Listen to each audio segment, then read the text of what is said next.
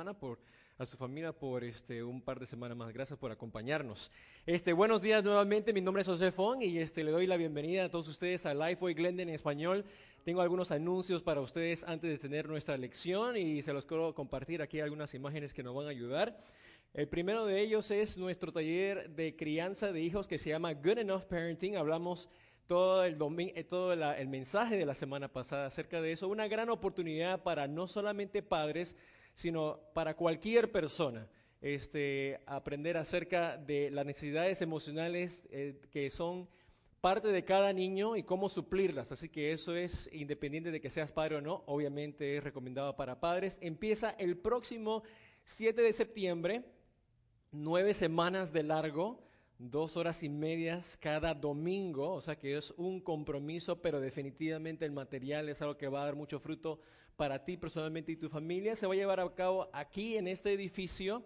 El costo, este, como lo pueden ver ahí, 55 dólares por pareja, que incluye el libro, 40 si eres eh, padre soltero y 20 dólares si eh, no lees en inglés, porque el libro en inglés eh, no lees el libro en español no está disponible todavía hasta el 2015. Así que este, quiero animarte que después de que terminemos el día de hoy va a haber una mesa donde vas a poder inscribirte y algunos de ustedes ya lo han hecho para que puedas recibir este, ahí la información y puedas ponerte tus detalles y participes de esa clase. La último, el último día de inscripción es ese mismo domingo 7 de septiembre.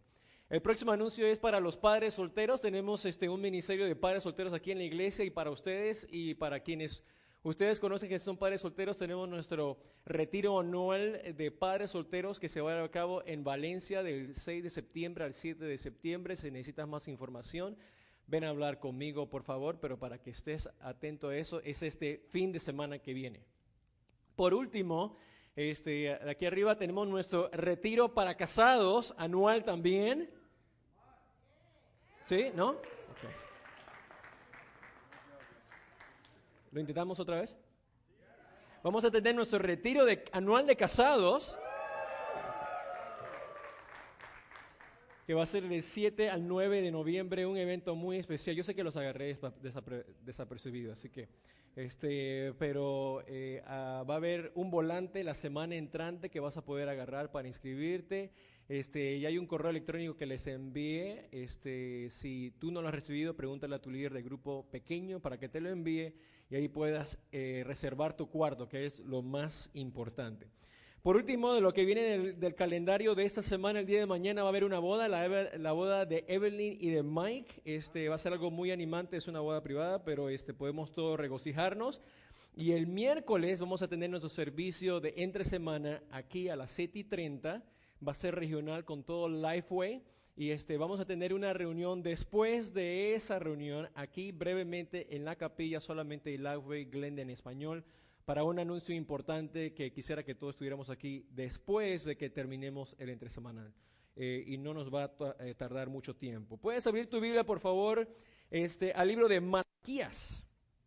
libro de Malaquías es el último libro del Antiguo Testamento. Así que está por ahí por donde termina el Antiguo y empieza el Nuevo Testamento. Y este, el día miércoles vamos a estar hablando más del libro de Malaquías porque parte de lo que vamos a hablar es acerca de nuestra ofrenda. Pero yo quisiera aprovechar el día de hoy para expander nuestro estudio acerca de Malaquías porque es de eso y mucho más. Así que mientras vas llegando ahí, yo quisiera este, presentarte algunas situaciones que tal vez te han pasado para yo poder describirte lo que se trata todo el libro de Malaquías. Si vamos a leer diferentes escrituras del libro, vamos a hacer un estudio casi completo, no totalmente, pero casi completo. Y con eso quiero empezar. ¿Qué ocurre este, cuando entre dos mejores amigos, y ponte a pensar en tu relación con una amistad, si eres una mujer, pues otra, otra mujer, si eres hombre, otro hombre, que tú tienes una amistad cercana, crecieron juntos o son vecinos o compañeros de trabajo, y han habido roces. Han, habido favores que tú has hecho que no han sido regresados, no han sido reciprocados. Este, cuando hay deudas este, que no se han pagado, cuando hay chismes que se han dicho y que no no se han perdonado o no se ha confrontado. ¿Qué ocurre con esa amistad? ¿Acaso habría el deseo este, la próxima vez de, pasar tiempo otra vez? Pues ahí la vas pensando y diciendo, mm, no estoy seguro, ya no me anima tanto como antes, porque ahora hay como algo en mi corazón. Este, ¿Qué tal este, del estar ahí por esa persona, si te pide por un favor y sabes de que hayan habido esas cosas ahí? ¿Qué tal ese entusiasmo y la vuelves a ver? ¿Cómo se siente tu corazón? ¿Qué ocurre con un empleado después de, de, trabajar duro, de entregarse y el ser evaluado por sus jefes? Tal vez eso pasa contigo, ¿no? Que te dan un cierto periodo de tiempo y en seis meses vamos a hacer una evaluación o en tres meses vamos a ver tu desempeño y tú sientes que has hecho un buen desempeño de tu trabajo, pero el hecho es de que te dijeron, no, no has hecho un buen trabajo. I'm sorry. Y tenían la esperanza de recibir un aumento, ¿no? Y, luego te dicen, no, no, no se puede. Y luego regresar a tu faena de trabajo, regresar a tu trabajo y, y seguir dando el 100%. Y pensar, todo lo que yo he hecho y, y luego me dicen esto y ahora te darían ganas de llegar temprano al trabajo. Te darían ganas de ir la extra milla en ese trabajo que tienes, ¿verdad? Te darían ganas de quedarte más tarde si te piden, ¿verdad? ¿Qué, tal ocurre con eso? ¿Qué pasa con un matrimonio donde han habido heridas, tal vez falta de respeto, palabras que no se debieron decir, amenazas que se hicieron, mentiras o engaños? inclusive infidelidad. ¿Y cómo se siente volver a salir con esa persona para una velada romántica? Ir al retiro de casados. ¿Cómo se siente, se siente eso? Regresar a casa después del trabajo a tu casa donde hay eso. ¿Cómo se siente? ¿Qué, ¿Qué, piensas? ¿Qué tal para un creyente? ¿Qué te ocurre cuando han pasado los años, has tenido pruebas como muchos cristianos y has luchado y perseverado y no ha sido fácil, pero esos deseos de tu corazón que no se han cumplido, esas oraciones que tú has orado que no, no han sido contestadas. ¿Y cómo se siente regresar a la iglesia una vez más? cómo se siente doblar rodilla otra vez y volver a orar. Y ciertamente lo que yo estoy describiendo es una lucha que todos nosotros enfrentamos, sea en relaciones, sea en tu trabajo, sea en tu relación espiritual. ¿Y de, qué es lo que estamos hablando? Estamos hablando de, de nuestro corazón, ¿no es cierto? Estamos hablando no solamente de, de hacer los actos y los hechos, de ir a la casa y hacer lo que tengo que hacer, sino que de conectar completamente tu corazón para hacer lo que tienes que hacer, como esposo, como amigo, como padre, como trabajador, como hijo o hija de Dios. Y es duro, ¿no es cierto? ¿Quién se relaciona con la dificultad que hay en eso, verdad? Y este, ¿alguien aquí ha escuchado de los zombies? Hay un movimiento zombie, ¿han escuchado de los zombies? Algunos es, hay movimientos, hay zombies allá afuera. ¿No sabían que hay zombies allá afuera? ¿Verdad? Hay, pero saben lo que es un zombie, ¿verdad? Que anda solamente caminando, pero no hay vida en ese cuerpo, ¿verdad? Los zombies no existen, estoy bromeando. Ya algunos me estaban creyendo, hay zombies de verdad, ¿verdad? Este, o, o solamente por la inercia, o por compromiso hacer las cosas. ¿Te relacionas con lo que estoy hablando? Y eso es duro, es duro vivir día tras día así, llevando tu cuerpo de lugar a lugar sin que tu corazón te acompañe. Y, querer soñar en hacer más en tu matrimonio, en la iglesia, en tus relaciones, y querer soñar y tener esa visión, pero tu corazón no está ahí. Le pides, hey, despierta, adelante, pero no está ahí. ¿verdad? Es duro, ¿no es cierto? Yo te puedo compartir que como un cristiano también ha sido, ha sido difícil cuando me pongo a pensar eh, en las cosas que no han resultado, en las oraciones que no han sido contestadas, en, en el trabajo que se ha puesto y lo que ha regresado y digo, ¿sabes qué? Este, se siente casi como querer darte por vencido, ¿no es cierto? Y, yo te quiero comentar esto porque algo muy similar es lo que está pasando en el libro de Malaquías y te la voy a, te voy a eh, describir históricamente todo lo que está pasando, pero la lucha es de adentro, ¿acaso no es cierto? La lucha es de nuestro corazón, de ser sincero, de, de no cambiar la dulzura de tu carácter por, por las circunstancias. Son malas las circunstancias, pero mantenerte siendo verdadero, no ser falso, de, de ser un hombre o, de, o mujer de carácter, de principios, de morales, y no dejarte llevar, porque eso puede ocurrir, ¿no es cierto? Oh, pues voy a hacer mi trabajo a medias, con tal que todo el mundo piense que yo lo estoy haciendo bien. Así, así la llevo. De ser humilde, ese es el desafío, de reconocer cuando han habido errores y no ser una víctima y empezar a apuntar el dedo. No es que si no fuera por mi jefe y si tuviera mejor familia y eh, si no tuviera esos amigos, sino de ser humilde, reconocer tu parte, de tener fe, de saber de que no se trata nada más de ti, sino que se trata del Dios que, nos cuida y supuestamente nos ama. Este, de dar nuestro corazón en lugar de la apatía, de la indiferencia, del me vale o me da igual o no me importa, ¿verdad? Esa es, esa es la lucha. Así que antes de seguir con el libro de Malaquías, ¿me acompañas a una oración? Señor Padre, te damos gracias porque en ti podemos encontrar respuestas y en ti podemos encontrar esperanza, más allá de la que podemos imaginarnos, una fuente infinita. Y este, tú no solamente quieres llevarnos a, sobrevivir el próximo paso, sino que tú quieres darnos una vida abundante, conquistando y, y, siendo ejemplo y brillando. Eso es lo que leemos en la Biblia. Pero reconocemos que es difícil, es duro. Así que yo te quiero pedir humildemente, Señor, hoy en día, que a medida que abrimos la Biblia, que a medida que, doblamos nuestro corazón, que tú nos ayudes.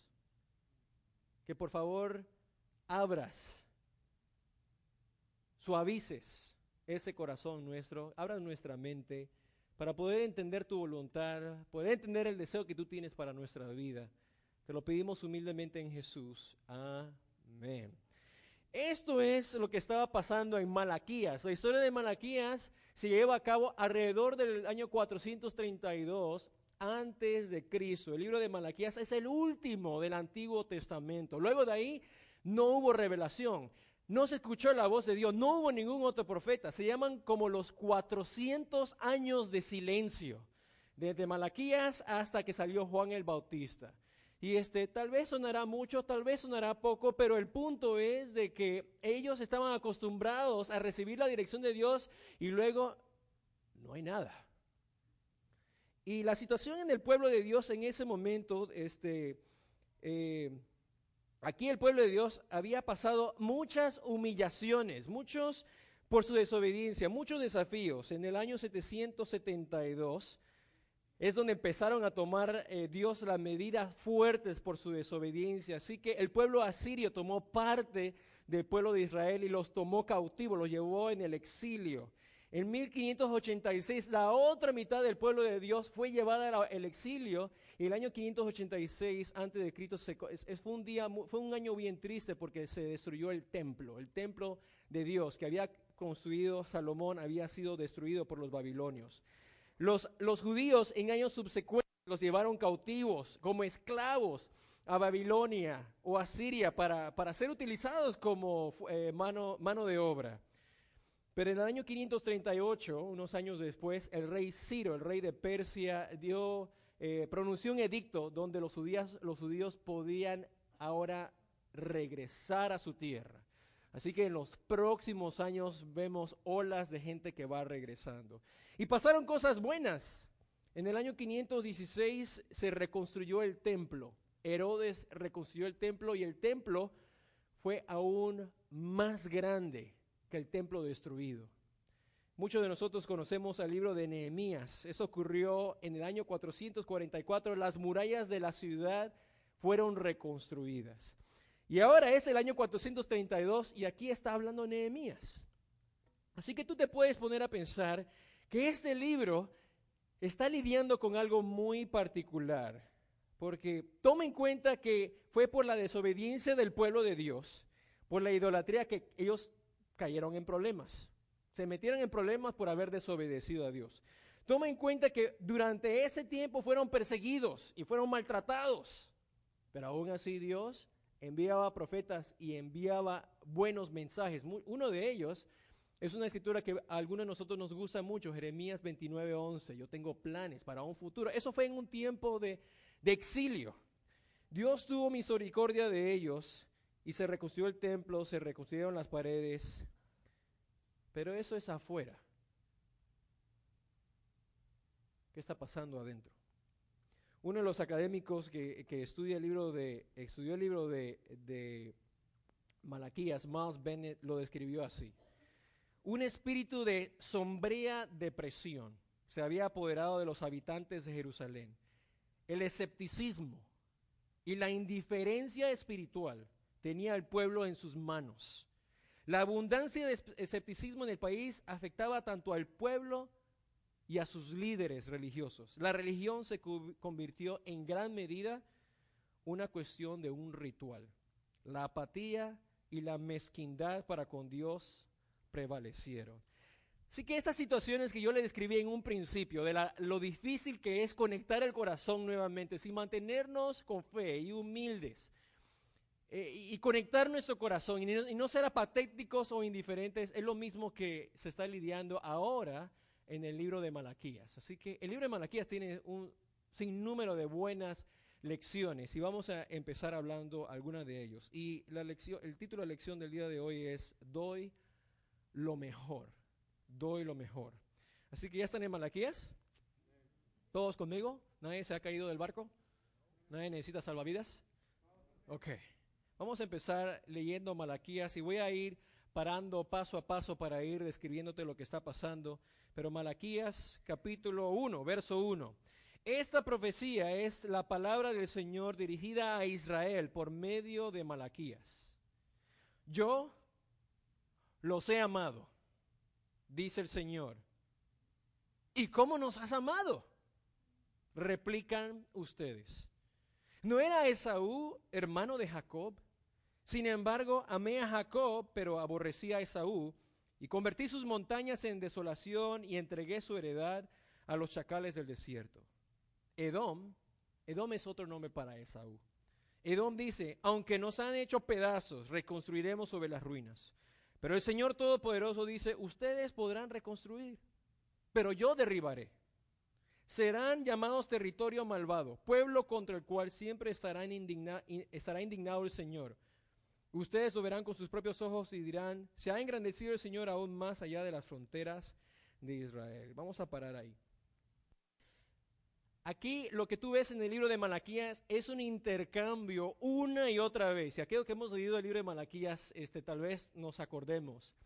Aquí pareciera que Dios está teniendo una conversación con una persona. Y esa persona es el pueblo de Israel.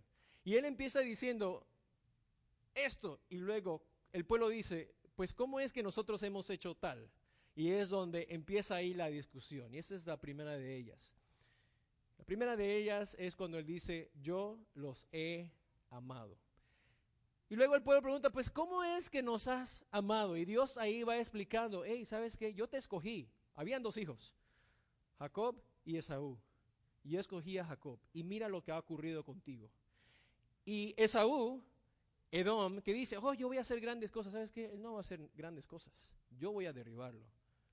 Dando a entender de que la preferencia o el amor o el corazón lo tiene para su hijo Jacob, que luego se convirtió en Israel. ¿A qué se está refiriendo y cómo nosotros nos podemos relacionar? Yo no sé si a ti te ha pasado o, has utilizado este argumento o, o lo han utilizado contigo. Cuando hay conflictos, cuando hay problemas, eh, tal vez con tus, con tus hijos, y tu hijo o tu hija te dice, es que you don't love me. ¿Te ha pasado? You don't love me, ¿verdad? Tú no me amas. ¿Has escuchado ese, ese argumento? Que estás sirviéndole, estás haciendo lo mejor y tu hija dice, ay, yo quiero una paleta de limón. Hija, no, no, hay, no hay paleta de limón. Este, oh, you don't love me. No me... You don't love me. No sé si te ha pasado eso, ¿verdad? Este, y es como una cachetada, ¿no? ¡Pah! ¿Verdad? O sea, es como que, ¿qué te pasa? ¿No, ¿No has visto todo lo que yo he hecho por ti? No sé si pasa en el matrimonio, ¿verdad? Imagínense, ¿verdad? Ojalá no haya sido antes de venir a la iglesia, pero imagínense, en intercambio entre el esposo y la esposa, no, que esto, no, que lo esto, no, que lo esto, no, que lo esto, y la esposa dice, es que tú no me amas. Se te abren los ojos así como de un pez, ¿verdad? ¿Cómo?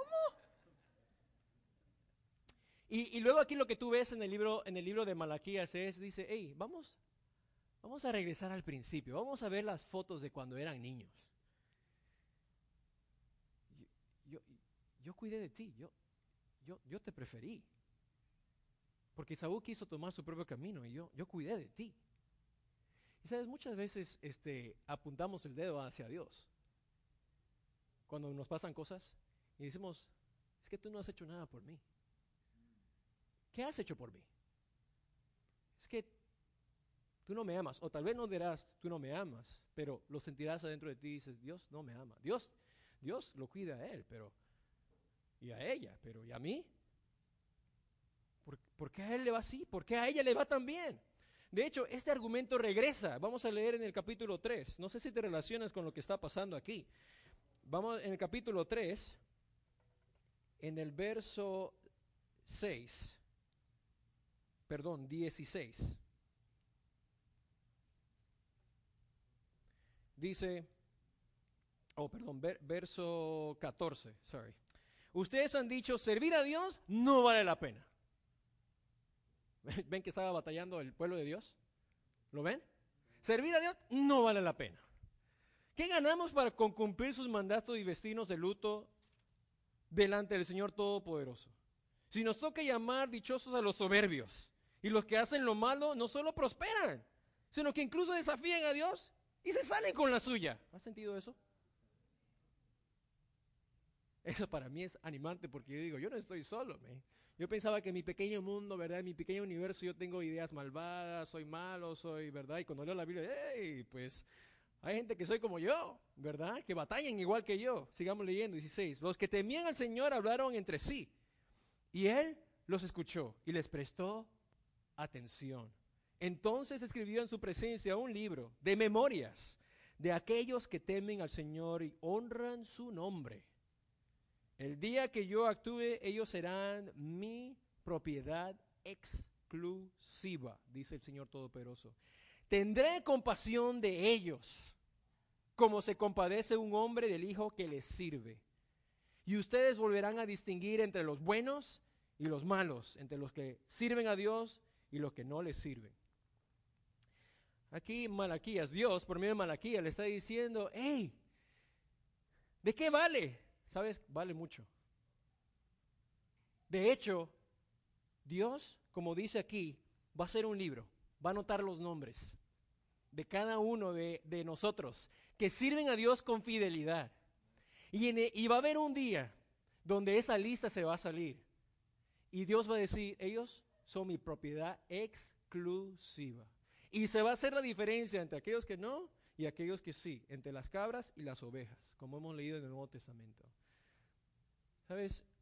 Cuando mi hija o cuando alguien me dice que tú no me amas, este, yo entiendo que es el momento del berrinche, ¿o no? ¿Verdad? Es cuando estamos con berrinche. O sea, realmente, realmente no, no queremos decir eso, pero queremos sacar un cuchillo y metérselo, ¿verdad?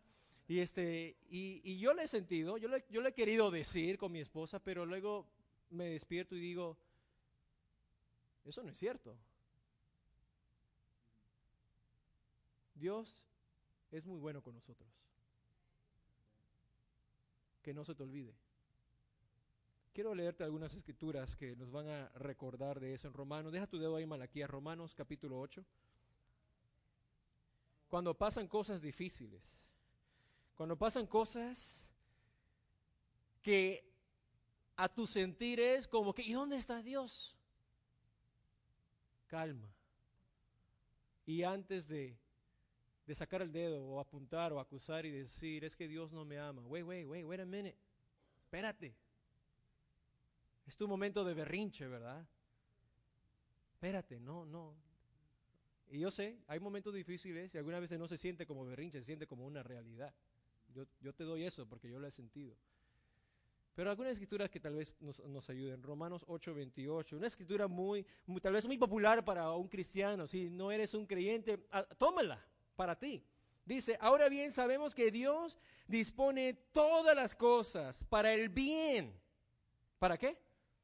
Para el bien. Dios dispone todas las cosas para el bien de quienes lo aman, los que han sido llamados de acuerdo con su propósito. Y y sí, algunas veces todas las cosas son buenas cosas. Dios dispone todas las buenas cosas para el bien, eso tiene sentido, pero algunas veces las buenas cosas no son como tú y yo interpretamos como buenas. Pero aún así Dios en su poder las destina para el bien. Y, tú y yo, como, como somos frágiles y somos seres humanos, no vemos. Y pensamos, Dios no me está tratando, Dios la tiene conmigo, yo nací del lado equivocado de la cama, Dios, yo estoy salado, y pensamos de que Dios la tiene con, con nosotros, cuando en realidad Dios está obrando algo más grande de lo que tú y yo podamos entender. Y eso ocurre, ¿verdad?, con nosotros como padres, ¿verdad? Que nuestros hijos están refunfuñando y pataleando y quejándose. Y tú sabes qué, hijo, yo sé que ahorita no te gusta bañarte, pero, pero es para tu bien. Yo sé, hijo, que odias ir a la escuela, pero es para tu bien, ¿no es cierto? Y, algunas veces ocurren cosas en nuestra vida que decimos, Dios, ¿por qué Dios, ¿por qué Dios hace esto conmigo? Pues no sé, tal vez te está mandando a la escuela, tal, tal vez te está bañando, Tal vez está haciendo algo para ayudarte y nuestra interpretación es como que no me gusta, no, no le hallo. Y apuntamos el dedo. Y yo te quiero decir, este, Dios te ama. Dios te ama. Otra escritura que a mí personalmente me ayuda muchísimo y quiero que la, veas conmigo, este, está en Efesios 2, 3, 5. Efesios 2, 3 al 5. Algunas veces, esto me pasa a mí, que como un cristiano yo me creo muy, muy, ¿verdad? Este año yo cumplí 20 años en la fe.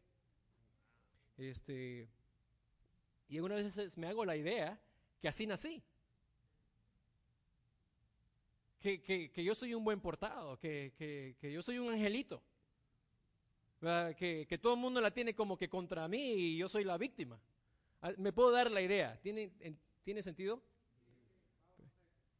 Y aquí en Efesios capítulo 2, en el verso 3, dice, en ese tiempo también todos nosotros vivíamos como aquellos, impulsados por nuestros deseos pecaminosos, siguiendo nuestra propia voluntad y nuestros propósitos, como los demás éramos por naturaleza objeto de la ira de Dios.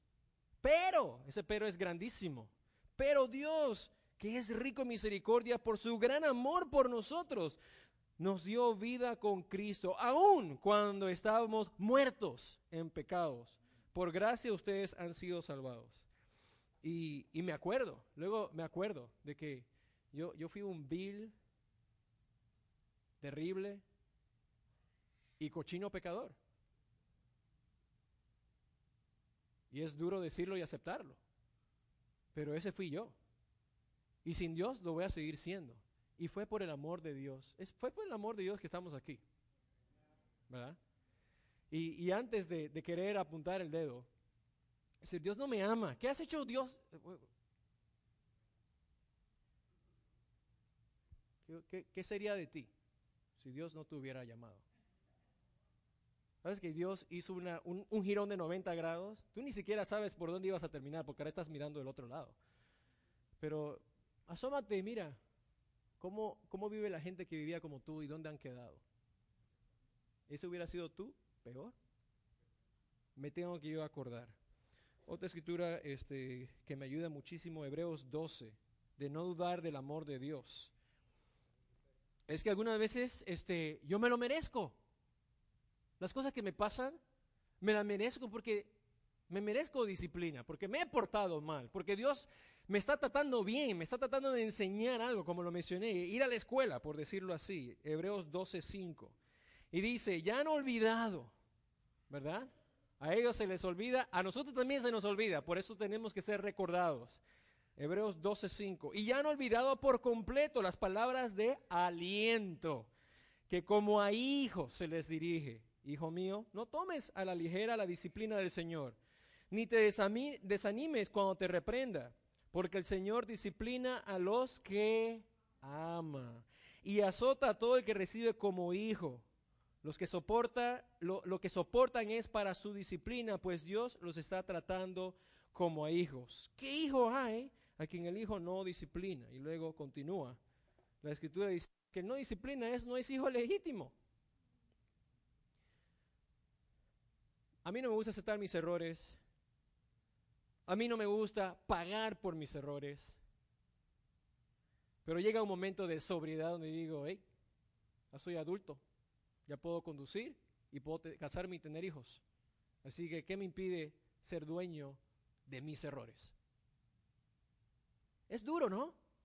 Y yo te quiero decir de que algunos de nosotros estamos parados ahí. Y la razón por la apatía, la indiferencia y que quieres sí, pero el corazón no te acompaña es de que no quieres ser dueño de tus errores.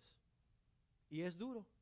Pero si no llegas ahí, no vas a avanzar y reconocer de que Dios hace eso porque está tratando de decirte, te amo, hijo. Si te dejo seguir por el mismo camino, te va a ir peor. Y te está disciplinando. Así que no dudes, Dios te ama. Regresemos a Malaquías, por favor. Y este, eso era nada más el principio, ¿se imaginan? Hay mucho más ahí. Malaquías capítulo 6. Y se pone mejor. Dice Malaquías 1.6, el hijo honra a su padre y el siervo a su señor. Ok, eso tiene sentido. Ahora bien, si yo soy padre, recuerden, esta es una conversación. Imagínate tener esta conversación con tu hijo, con tu hija, o que tu papá o tu mamá la estén teniendo contigo, ¿ok? Ahora bien, si yo soy tu papá, si soy tu padre, ¿dónde está el honor que me merezco? Si yo soy Señor, ¿Dónde está el respeto que se me debe? Yo al Señor Todopoderoso les pregunto a ustedes, sacerdotes que desprecian mi nombre. Y encima preguntan, ¿en qué hemos despreciado tu nombre? O sea, ellos estaban tan desconectados que como que estaban, estaba hablando Malaquías chino. No, sabía si, no sé si existía el chino en ese tiempo, pero what are you saying? ¿Qué estás diciendo? ¿En qué? ¿Cómo? Pues en que ustedes traen a mi altar alimento mancillado. Mancillado es otra palabra para profanado o sucio. Y todavía pregunta, ¿en qué te hemos mancillado? Pues en que tienen la mesa del Señor como algo despreciable. Ustedes traen animales ciegos para el sacrificio y piensan que no tiene nada de malo. Sacrifican animales cojos, o enfermos y piensan que no tiene nada de malo. Acuérdate, es una conversación, es como que si tu papá o tu mamá te estuvieran hablando. Así que ahí va la pregunta que te va a hacer tu, tu mamá. ¿Por qué no tratas de ofrecérselo a tu gobernante? ¿Creen que estaría él contento con ustedes? ¿Se ganarían su favor? Dice el Señor Todopoderoso. Ahora pues traten de apaciguar a Dios para que se apiade de nosotros. ¿Creen que con esta clase de ofrendas se van a ganar su favor? Dice el Señor Todopoderoso.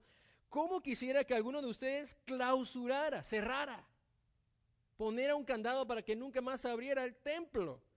para que no encendieran en vano el fuego de mi altar. No estoy nada contento con ustedes, dice el Señor Todopoderoso, y no voy a aceptar ni una sola ofrenda de sus manos. Y lo que estaba pasando es de que, acuérdense, se restauró el templo, se reconstruyeron las murallas y el pueblo está como que tratando de regresar a lo que antes tenía, pero ahora solamente son como zombies o robots que están tratando, tratando de hacer esto, pero el corazón está alejado. ¿ok? Así que tenían el ritual de ofrecer los sacrificios. Démosle crédito por querer hacer eso, pero ahora la cosa es que el corazón no estaba ahí. Y pudiendo sacrificar algo bueno, no sé si te ha pasado, Navidad, que tienes que dar regalos y estás agarrando, bueno, esto va a ser para esta persona y esto que está aquí, que no se ve muy bien, ah, lo vamos a poner en este intercambio de regalos por acá, ¿verdad? ¿Te ha pasado eso? ¿O yo estoy solamente confesando mi corazón? ¿Qué? No le vamos a dar, no tenemos que darle lo mejor, ¿verdad? Y eso puede pasar con, con Dios. Que no le estamos dando lo mejor lo mejor. Oh, el que está todo enterito, no está, no le falta un ojo, no, no está, le falta, no, ese va a ser para la cena de esta noche. Ese que está cojo, ese que le, hacerlo al templo.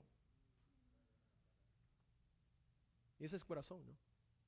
Yo te quiero preguntar a ti, ¿estás dando lo mejor? No hice la pregunta si eres perfecto, porque nadie aquí lo es. Pero estás dando tu mejor. Estás dando tu mejor.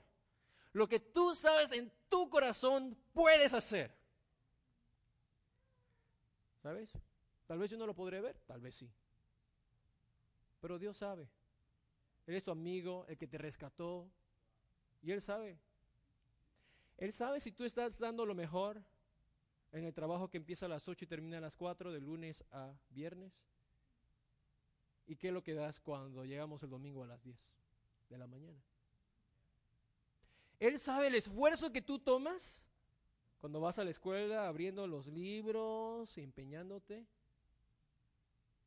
Y el esfuerzo que tú tomas cuando abres las escrituras.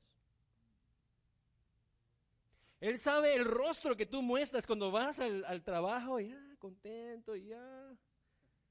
Y Él sabe el rostro que entra aquí a estas, estas cuatro paredes. Él sabe cuando estás animado de ir a una fiesta, a un concierto. Oh, tenemos que llegar temprano, ¿verdad? Las películas. No me puedo faltar los, los repartos. Lleguemos temprano. Estás ahí jalando a todo el mundo. Y Él sabe el corazón cuando venimos aquí. Cuando vamos a los, las reuniones durante la semana. Él sabe cómo te viste, ¿no? Para impresionar. Ah, entrevista de trabajo. Y oh, ok. Él sabe cómo entramos aquí. Él lo ve todo. Él lo ve todo. Ahora, también algunos de nosotros lo vemos, ¿verdad? ¿Cierto? Dos opciones, ¿no? Ah, así es, me vale. O no así de feo, ¿verdad? Pero apatía. O te lleva la corriente. Ah, pues él vino así, pues yo te, él tiene una mala actitud, pues yo, nos podemos dejar llevar. Y la pregunta regresa es, ¿está dando lo mejor? ¿Estás dando lo mejor? Porque Él se lo merece. Porque Él dio lo mejor. Sin duda. Sin argumento. Sin discusión. Él dio lo mejor. Y te da lo mejor todos los días. Mira allá afuera. ¿Qué estás dando tú? ¿Qué está dando yo? Es una pregunta. Tenemos que dar lo mejor. Siguiendo aquí la escritura, en el capítulo 2, aquí le habla a los sacerdotes.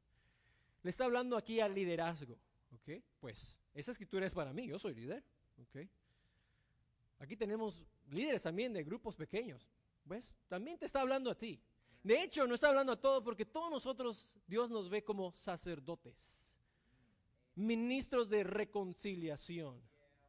Así que aquí vamos, leámoslos. Yo la voy a leer para mí, líderes lo van a leer para ustedes y todos nosotros vamos a leerlo para nosotros, ¿ok? Aquí el paraguas es suficientemente grande. 2.7 dice, los labios de un sacerdote atesoran sabiduría y de su boca los hombres buscan instrucción, porque es mensajero del Señor Todopoderoso.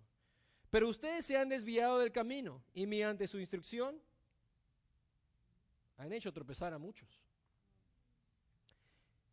Ustedes han arruinado el pacto con Leví, dice el Señor Todopoderoso. Por mi parte, yo te he hecho, yo he hecho que ustedes sean despreciables y viles antes todo el pueblo, porque no han guardado mis caminos, sino que han mostrado parcialidad en cuestiones de la ley. Ouch. Ouch. Eso yo lo estoy leyendo para mí.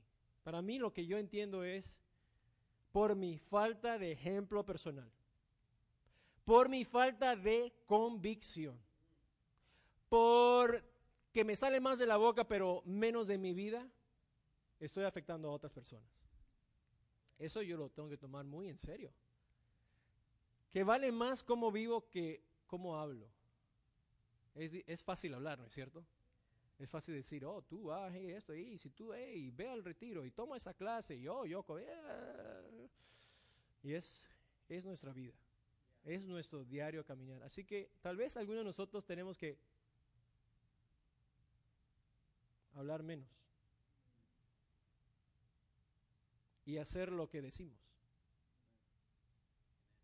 Yo sé que yo tengo que hacer eso. Y asegurarme de que mi vida esté alineada con lo que yo estoy hablando. Y si quiero hablar más, oh, magnífico, lo debo hacer. Pero, pero, pero, que mi vida esté haciendo o siguiendo lo que estoy diciendo.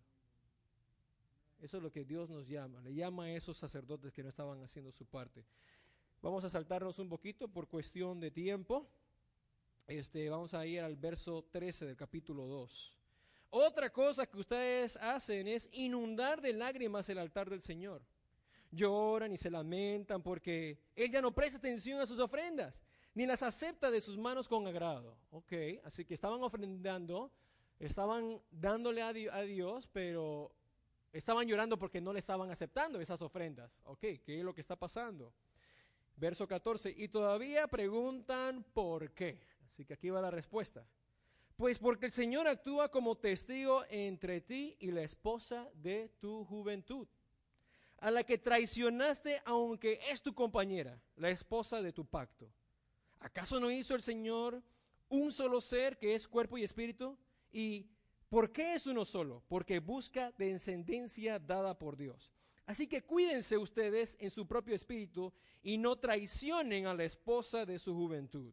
Yo aborrezco el divorcio dice el Señor Dios de Israel, y al que cubre de violencia sus vestiduras, dice el Señor Todopoderoso. Así que cuídense en su espíritu y no sean traicioneros.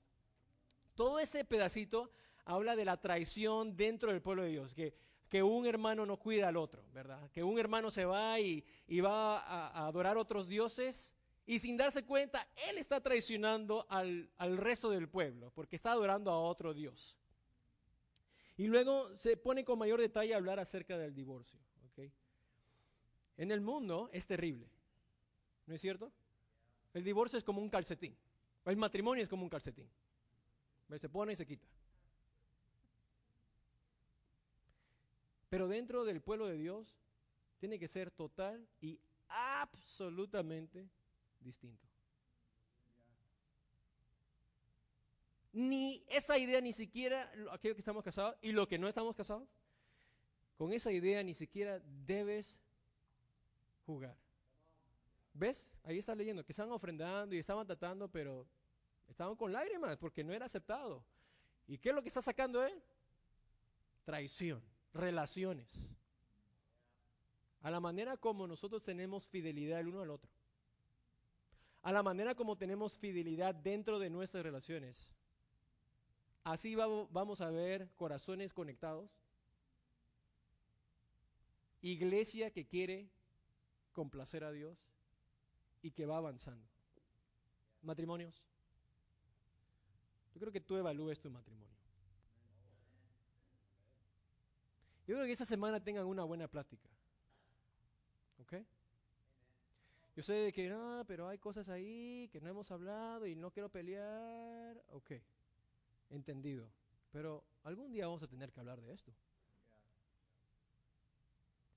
Y las heridas del pasado, si no se van eh, solucionando, se van acumulando, ¿verdad? Y eso es muy importante. ¿Cómo, cómo queremos brillar, verdad? ¿Cómo, ¿Cómo queremos traer a la iglesia cuando la base, el matrimonio, la descendencia de Dios, no está bien? Ten esa plática. Es que vamos a necesitar mucha ayuda. Tal vez te voy a llamar a ti, José. Llámame, ¿verdad? Busquemos ayuda. Pero no, no, no tengamos matrimonio de, sí, mi amor, ah, qué bueno verte. Y hacemos, somos zombies. Eso no es vivir. Ah, ojalá no tuviera que regresar a la casa. No juguemos con eso. Que esa palabra ni se mencione. Que ni jueguen con eso. Eso no es una alternativa para el cristiano. En el mundo es una alternativa, sí, es como un calcetín en el matrimonio, ya te lo dije. En la iglesia, absolutamente no. Y tú y yo tenemos que vivir bajo ese precepto. Ok, este, vamos a finalizar aquí. Este, voy a saltarme todas las ofrendas, lo vamos a hablar el miércoles. Como les dije, es mucho más que ofrendas, pero va a ser bueno lo que vamos a hablar ahí. Eh, capítulo 4, ya para finalizar. Miren, ya viene el día, ardiente como un horno. Todos los soberbios y todos los malvados serán como paja, y aquel día les prenderá fuego hasta dejarlos sin raíz ni rama. Wow. Dice el Señor Todopoderoso, pero para ustedes que temen mi nombre, se levantará el sol de justicia trayendo en sus rayos salud. Y ustedes saldrán saltando como becerros recién alimentados. El día que yo actúe, ustedes pisotearán a los malvados y bajo sus pies quedarán hechos polvo. Dice el Señor Todopoderoso. Acuérdense de la ley de mi siervo Moisés. Recuerden los preceptos y las leyes que les di en Horeb para todo Israel. Estoy por enviarles al profeta Elías, ese es Juan Bautista, antes que llegue el día del Señor día grande y terrible. Él hará que los padres se reconcilien con sus hijos y los hijos con sus padres, y así no vendré a herir la tierra con destrucción total. Y luego 400 años de silencio. La última instrucción que le dio Dios al pueblo de Israel por medio del profeta Malaquías. Sabes, tú y yo estamos en casi lo mismo.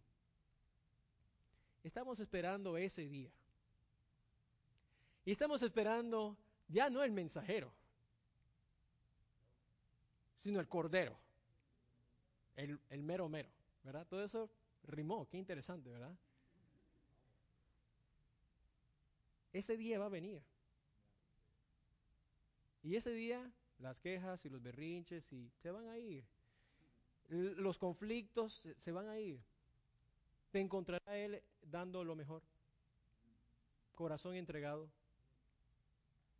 Él está viendo eso espero que el día de hoy tú hayas, tú hayas visto eso en las escrituras. Los amo mucho, espero que esto les haya ayudado el día de hoy. Gracias.